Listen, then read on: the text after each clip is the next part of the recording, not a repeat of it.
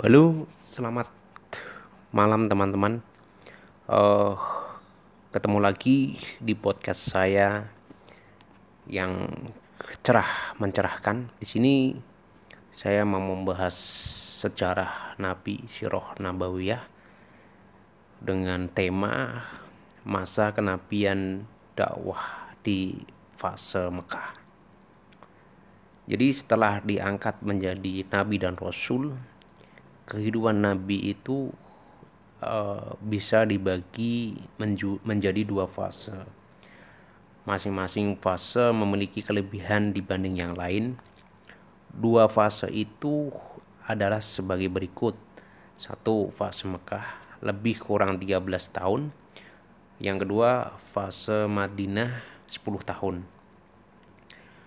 Masing-masing fase memiliki beberapa tahap